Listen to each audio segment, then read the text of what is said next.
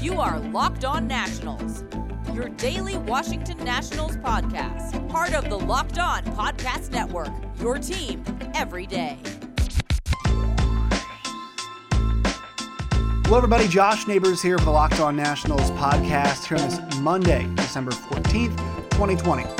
On the show today, Matt Weyrich of NBC Sports Washington joins me. We discuss the Nats' potential spending strategy of sp- uh, spreading the wealth around. We break down how the Nats could do it. How can they equally distribute the money to help bolster the lineup and the pitching as well? It's going to be a two part interview. This is part one, and we focus on which bats slash fielders the Nats can bring in. So, what, how can they do to bolster their defense, bolster their lineup? Plenty of options available. Matt and I go through ones at basically every single position and talk about guys we like and don't like, potential fits. A fun conversation here. And then on Tuesday's show, we're going to have our conversation about uh, the pitching and what the Nats can do to, you know, really bolster that pitching rotation as well. So I hope you guys enjoyed my conversation with Matt Weyrich of NBC Sports Washington. Hello, everybody. Josh Neighbors here on a Monday edition of the Locked On Nationals podcast. Joining me today from NBC Sports Washington, it is Matt Weyrich. Matt, thank you for joining me here on this uh, this Sunday evening. Absolutely, Josh. Thanks for having me on. So uh, the off season know, I've been a little bit critical of it. It's very slow, uh, and you you know you know if you pay attention to all the other sports, their off seasons tend to be a bit a bit more expedited. Right, I think is the right way to say it. The baseball one is very drawn out. So the, the time for us pundits to speculate um, on what could occur is much longer, and I think that it kind of you know allows the mind to go to a different bunch of different places with oh you know this iteration of a team. What if we got this guy? You know ideas you know you, even see things written like could the nats make a move for trevor bauer? It's like no hell no. There's no there's no that makes no sense.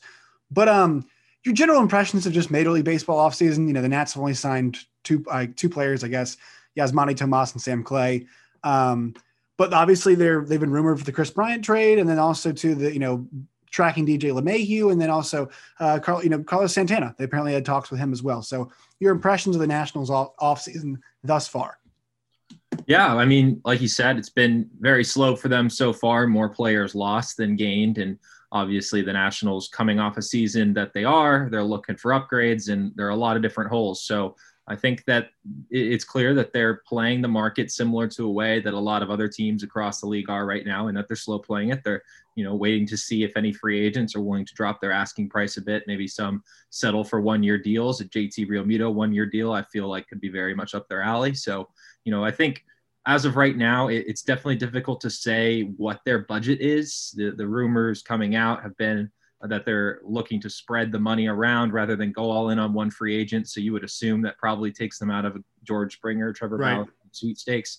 Uh, but overall, you know, I think that they plan to be active in terms of the numbers of players acquired just because they have so many holes. Mm-hmm. And I mm-hmm. don't expect that to change. You know, I think that you started to hear, oh, are, are we going to be seeing Andrew Stevenson starting in right field next year? And I really wouldn't expect that to happen.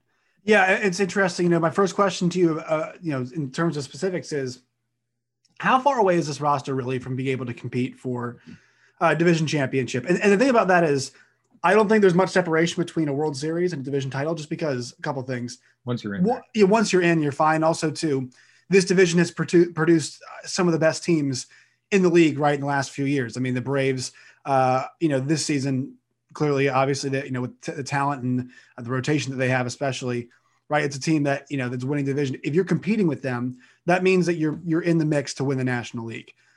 How far are they really? Because you think about how bad the season was, and then also you look at the fact that they've got two guys who are top ten MVP candidates. You know, and and arguably they're the best left-handed hitter in baseball, one of the best leadoff hitters in baseball. And they also th- a front three of guys you still think you know might still be the best front three in all of baseball, right? I mean, those guys when healthy, you know, Scherzer, Strasburg, uh, and Corbin are still three of the best. So not a great season, but it still doesn't feel like they're too far off from being able to compete in the division. Yeah, I think the way their roster stands right now, they're definitely a tier below the Braves, but that mm-hmm. definitely is manageable ground. I mean, with where they are right now, it's a bit of a stars and scrubs type situation. Like you mentioned, the core that they have, I mean, it's it's among the best cores in baseball. You know, to have the, one of the best left-handed hitters and to have a, a leadoff man like Trea Turner, and of course the big three in the rotation, and even some of those guys in the back end of the rota- uh, the bullpen. I mean, you know, they have solid pieces up and down the roster. It's really just the guys in between that they really need to fill out. And I think where you are right now, the, the offense is definitely lacking. I mean, in, in multiple ways. You, you, talk about wanting to have somebody to protect Juan Soto, and that's probably your biggest priority this offseason. But you also kind of want to have somebody in between Trea Turner and Juan Soto who can help bridge that gap between mm-hmm. your biggest stars. So I would argue that that spot right there, if you're going to say that's the number two spot in the order, probably just as important as the cleanup spot right now. So they really need to get two impact bats uh, to raise this offense to be where they want it to be in terms of competing in the National League East. Do I think they have the tools to do it? Absolutely. I just don't know if they have those guys in house right now. You know, Starlin Castro was kind of supposed to be that guy that the second half right. of 19, he, he changed his launch angle and we saw incredible results and his home run totals were awesome. And now he was joining, you know, his old mentor in, in Davey Martinez, a guy who really wanted to play for it. Just seemed like the perfect situation for him. And, you know, we, we saw him with that wrist injury, and, and that was unfortunate. We didn't get to see him go the rest of the way. Do we know that he's going to be that guy? I don't, I can't say it's a sure bet. Um, but I think there are a lot of guys in free agency who you could at least say are comparable and would come at pretty cheap prices. So, you know, uh, even if you bring in one of those guys and he doesn't pan out, at least you have Starlin there as, as someone who might be able to fill in at some point. Yeah, I think he's the bridge guy, right? I, I think like if it, you know he just he fits the mold of good combination, you know, just a generally a pretty decent hitter, also a guy who does hit for some pop, and he kind of bridges that gap, and that's why it was so unfortunate that you see him get injured because he was you know kind of that critical gap, and you know a lot of times in the past, I mean, when Adam Eaton was there, he was able to be that second you know two hole hitter, very solid, could move Trea over obviously and you know with Rendon and Soto coming up behind, it was all good. Here's the thing though, I actually don't think the loss of Rendon hurt them a lot. Yes, for sure. But Soto, like, I mean, made up for some of yeah. that, right? I mean, he, just the issue was there was nobody else to support him. Like in terms of having two players who match that that dynamic duo there, Turner and Soto are, are just as as good as you could ask for. Like mm-hmm. you said, it's that it's that filling in, and I think Springer made so much sense and I just think the money is going to be too much there, uh, in, in, my opinion. And then you start thinking about guys in terms of the the you know the not the non-pitching, you know, put pitching aside for a second. The guys that make sense, like DJ LeMahieu, I know wants five years, and I don't think the Nationals should sign him for that. But if four years can get you DJ LeMahieu, I am a huge fan of his. I think people are concerned about, well, you know, was hitting just uh, you know, where his numbers inflated because, you know, it, things worked out well for him being at Yankee Stadium. I think the guy just hits. I think the guy just hits. And I think that's somebody that would allow them to move Starlin Castro to third because I don't think playing Carter Kieboom is going to be, well, we, we don't even know if it's a long term answer, right? We, we really don't know. But, you know, that allows you to keep that bat in the lineup, move him to third. And, you know, it's a solid bat. It's upgrade over Kieboom. And you also you add another bat at second base. So that's kind of where my mind is right now. Where is yours in terms of, you know, look, obviously they need protection, but are there certain guys that for you you're you're focused on? You think, hey, this would be a good fit. Yeah, I mean, I think if if I'm the Nationals right now, I don't want to be going into next season relying on either Luis Garcia or Carter Kieboom to be starting players. I mean, right. they're they're they could be great organizational depth pieces. Somebody who, you know, if you get another Starlin Castro injury or somebody else like that in the infield and you need them to come up and replace them, okay, you got them there. But you know, with where they're at in their age, they're still very young prospects. I think they, you know, can definitely use some more seasoning. They didn't get minor leagues last year, uh, you know, having to use that alternatives training site. So it's definitely not a situation where you want to see either of them in the lineup on opening day. But mm-hmm. as far as as fits in the free agent market, DJ LeMahieu is definitely a great option. Uh, he certainly is going to be expensive, and it's like I said before, it's definitely unclear how much the Nationals are willing to spend. Four years, they might be able to to, to get in there, but you know, LeMahieu is on the wrong side of 30. He, he is a bit a little bit older, and apparently Mike Rizzo wants to skew the team a little bit younger. Uh, my uh, colleague Todd Dybas reported last week. So if they're trying to get younger, I don't know if that is necessarily the way they want to go. I think a guy who you know they might want to look into Hanser Alberto from mm-hmm. just up uh, 66 over uh, in Baltimore, or 495, excuse me. Um, you know, had pretty good year for the uh, Orioles each of the past two years. I mean, over the past two seasons, you know, we're not talking 800 OPS or anything like that, but you know, he hits for a little bit of power, but more gap to gap than necessarily mm-hmm. over the fence, which is fine in that number two spot. I mean, we saw that out of Anthony Rendon earlier in his career. You know, that's where he got that nickname, Tony, Tony Two Bags. Yep. You know, because he wasn't really hitting for power mm-hmm. in, terms of hitting home runs, and it that that tandem with Denard Span, you know, a little throwback for you yeah. at the top of the order. I mean, you know, Span getting on base, and a lot of times you were looking at situations where you were having sec- runners on second and third because Tony was just you know, moving the runners over. So a guy like Alberto, I, I, would like it. He hits for a decent average. The OBP isn't as high as you would like for a number two spot, uh, 322 over the past two seasons. So definitely, you know, needs to work on drawing a few bit more walks, but you know, he's still in the prime of his career. Uh, just finished up his age 27 season. So I would like to think that his best years could still be ahead of him. I think it would be a you know a savvy move by Mike Rizzo to invest in somebody like that, and you know a little bit of a shot at the Orioles, which you know Baltimore has never shied away from taking shots at the Nationals through the media. So I, I don't see why they can't repay the favor every now and then. All right, more from my conversation with Matt Weyrich in a second, but first, a word from our sponsors. Today's Locked On Nationals podcast is brought to you by Built Bar. Built Bar is the best tasting, best for you protein bar on the market today. They've got 18 awesome flavors six new ones, including caramel brownie, cookies and cream, cherry bar chia, lemon almond cheesecake, carrot cake, and apple almond crisp.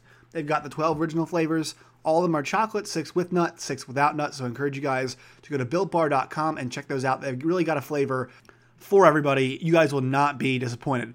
Go to builtbar.com right now. Use a promo code locked on. That's L O C K E D O N, locked on for 20% off on your next order. Once again, builtbar.com, promo code locked on for 20% off on your next order. Also, want to let you guys know uh, before we get back to the conversation with Matt that you guys can go check out the Locked On Podcast NBA season preview right now, wherever you guys get your podcast. The NBA season is right around the corner. I believe it actually starts in the next two weeks, if I'm not mistaken. Uh, NBA fans, listen up. The Locked On NBA podcast is getting you ready for the start of the regular season with a special week of team preview podcasts all this week.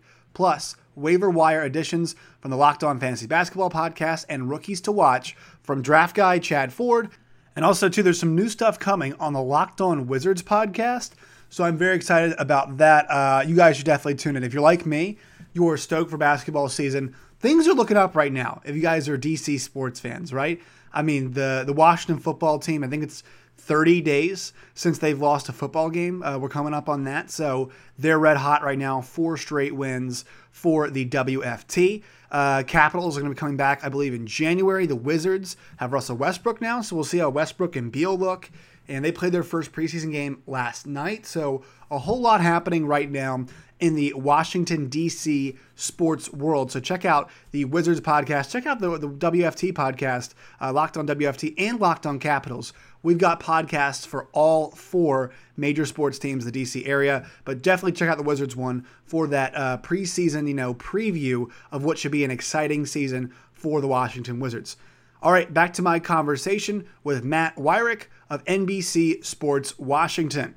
Yeah, I, I like the deal. He's, I think he was one of those guys who was non-tendered, I believe. Right. Yeah. Um, so you know, does the fact that he was non-tendered traded, you know, change his value at all? You know, do, do you think that? I mean, I, I think he's going to be one of those guys who's pretty coveted, right? Like, I, I think people uh, are going to want a guy like that. And I was surprised that he was on that list, uh, you know, to be quite frank. And I think that that would make some sense. You know, in addition to that, like they also need somebody who I think can just generate some pop, like on yeah. their own, mm-hmm. right? I mean, this is one of those things last year where, you know, you're like Eric Thames was supposed to be that guy, right? He was supposed to be a guy that can generate some solo power for you, you know, and did, did not work out. Um, and maybe Alberto can be one of those guys that can generate some too. You know, you're trying to, I, I just trying to figure out in my mind, like where they can get somebody like that. And, you know, it's, it's weird. It feels like those big dominoes are actually the ones that are going to fall first because those are all the names that we're hearing right now. I mean, in, in, in the pitching market too, I know Bauer and, uh, you know, Bauer, Kluber, those guys have not gone anywhere yet, but you're still here. You know, Charlie Morton signed, right? And Robbie Ray was one of those mid to upper level guys. Uh, you know, there's a decent amount of those guys who have signed. So I feel like the the bigger guys are almost going first. And I think teams are just waiting to see what the market is for a lot of these players, just because with all these circumstances, And you saw a lot of options for players get declined by teams because they thought they could probably get the player back in free agency for a lower sure. price or somebody who was like that. So it changes the whole calculus of this. And also, too, we have the designated hitter hanging over, you know, hanging over our heads, right? I mean, we, according to Jon Heyman, you know, there's, it looks like it might not be here to stay in 2021, and the CBA is up in 2020 uh, after the next season. So then it could be coming after that, and that changes. Uh, you know, like Marcell Ozuna, I thought was a legitimate option for the Nats. Um, not, you know, I wouldn't sign him for a four-year deal, but you know, maybe you kind of give him two years, pay him a little bit extra, right? And it's a guy who, who provides all those things. And hey, if there's a DH this coming season, you know, if, for whatever the negotiation is um, between the players and the, and the league, obviously, and the next season too, if they end up getting a DH in the new CBA, I thought that works out. But also, you know, I think that whole like solo power conversation has now changed because that DH spot is gone. Mm-hmm.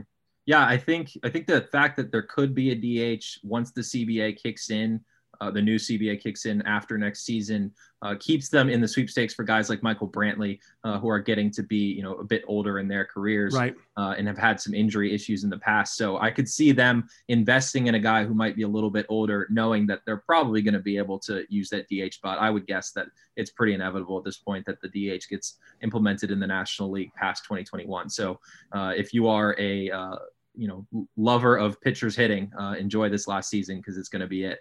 Um, but as far as, as your original question and, and getting power in the lineup goes, uh, I think that there are three guys who jump out to me uh, who really would be fits in that mm-hmm. uh, mold, and two are, are non-tendered candidates uh, or non-tendered players: Eddie Rosario and Kyle Schwarber. Uh, Schwarber, Washington Post reported the other day that the Nationals have been interested in him uh, and certainly, you know, he kind of qualifies as that star power a little bit. You bring in somewhat of a big name, get some fans excited. Now, I don't think that he necessarily is a solution on his own.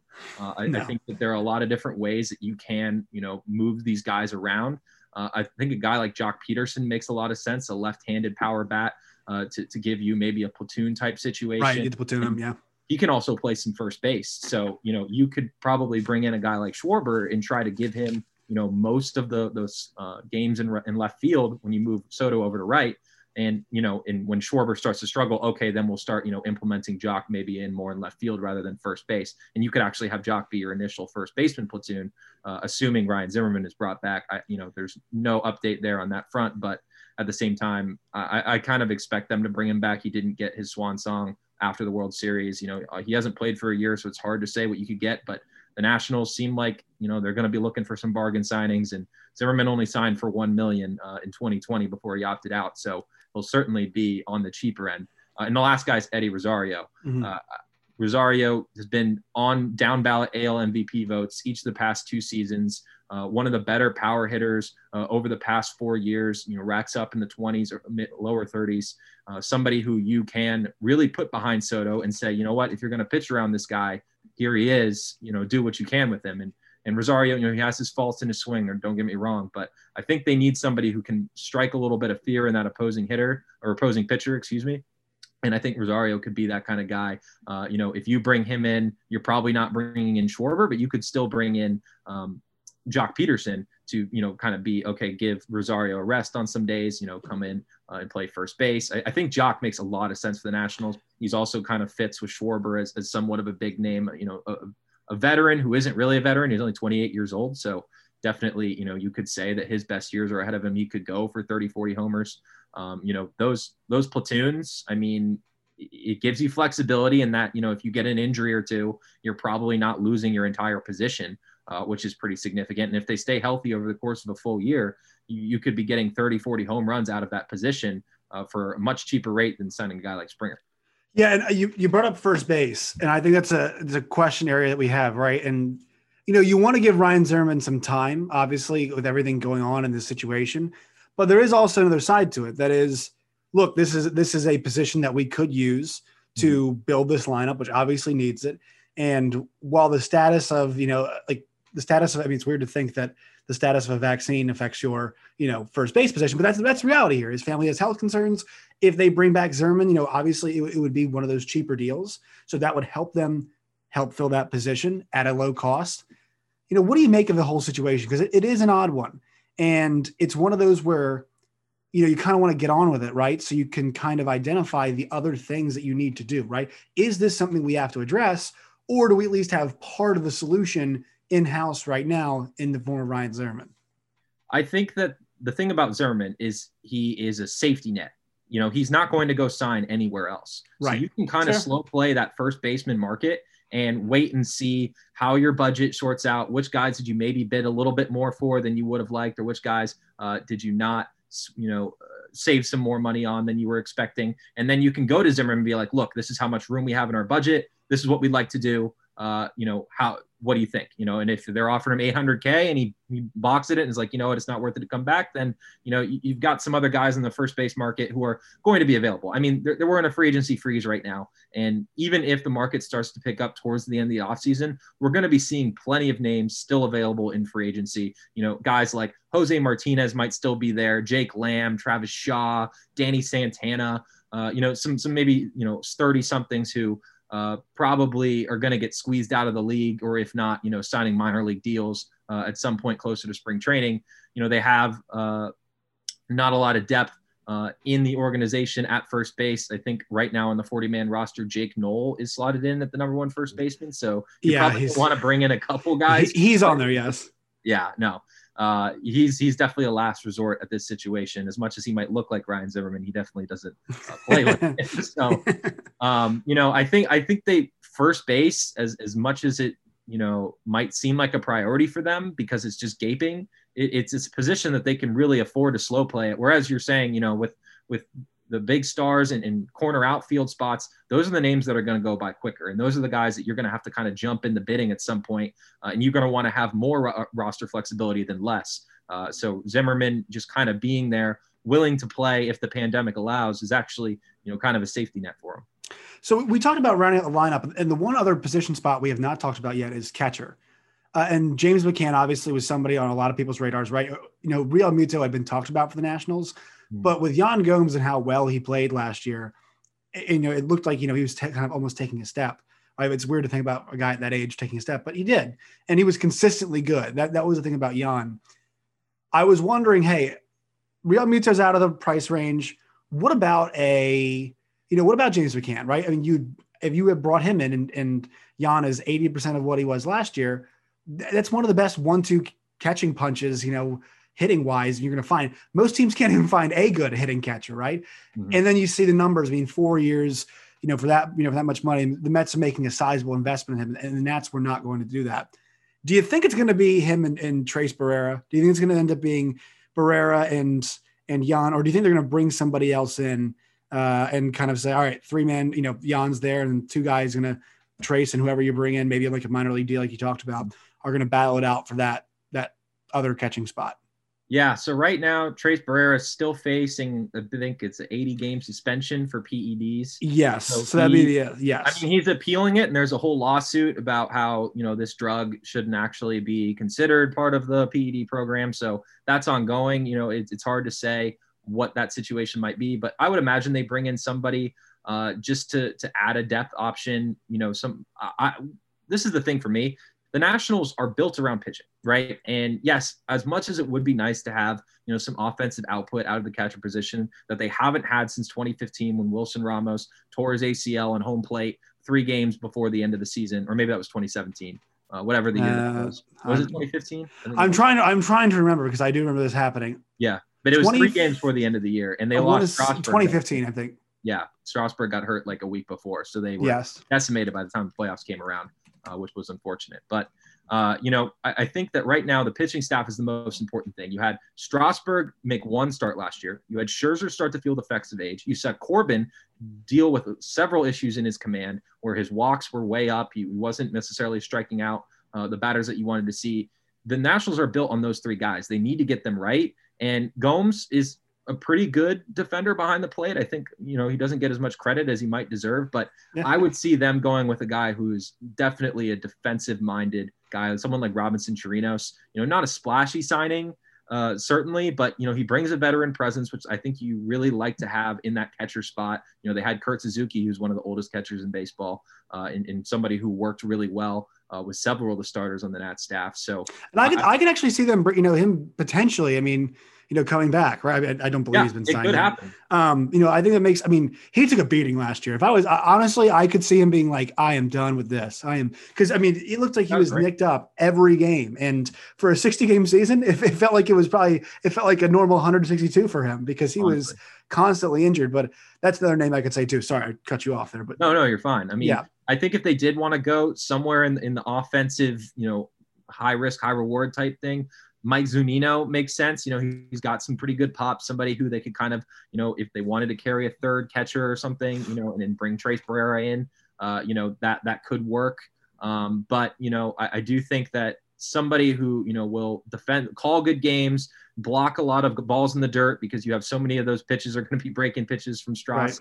That slider down in the dirt from Corbin is so nasty. Uh, you know, going to the opposite side from when you're usually expecting it uh, from right-handers. So you know, I think overall it's probably not a position that they see as a clear cut. You know, we need to address this. I think uh, up high up on that list is definitely corner outfield. That's got to be number one. Uh, and, and, I think, you know, second base, third base, filling those two slots are probably, you know, where you're expecting to get offensive production. Because, you know, even if the Nats were to have, you know, a, bad offensive catching tandem, I mean, they're just like the rest of the league, like you mentioned. Most teams can't find, you know, production there. So they're not really at much of a disadvantage if that's what they roll with. Whereas, you know, if you, you bring in a cheap option in right field and all of a sudden that's a black hole in your lineup, you're really starting to struggle because that's an area you're typically used to rely on for, you know, consistent offensive production. Mhm.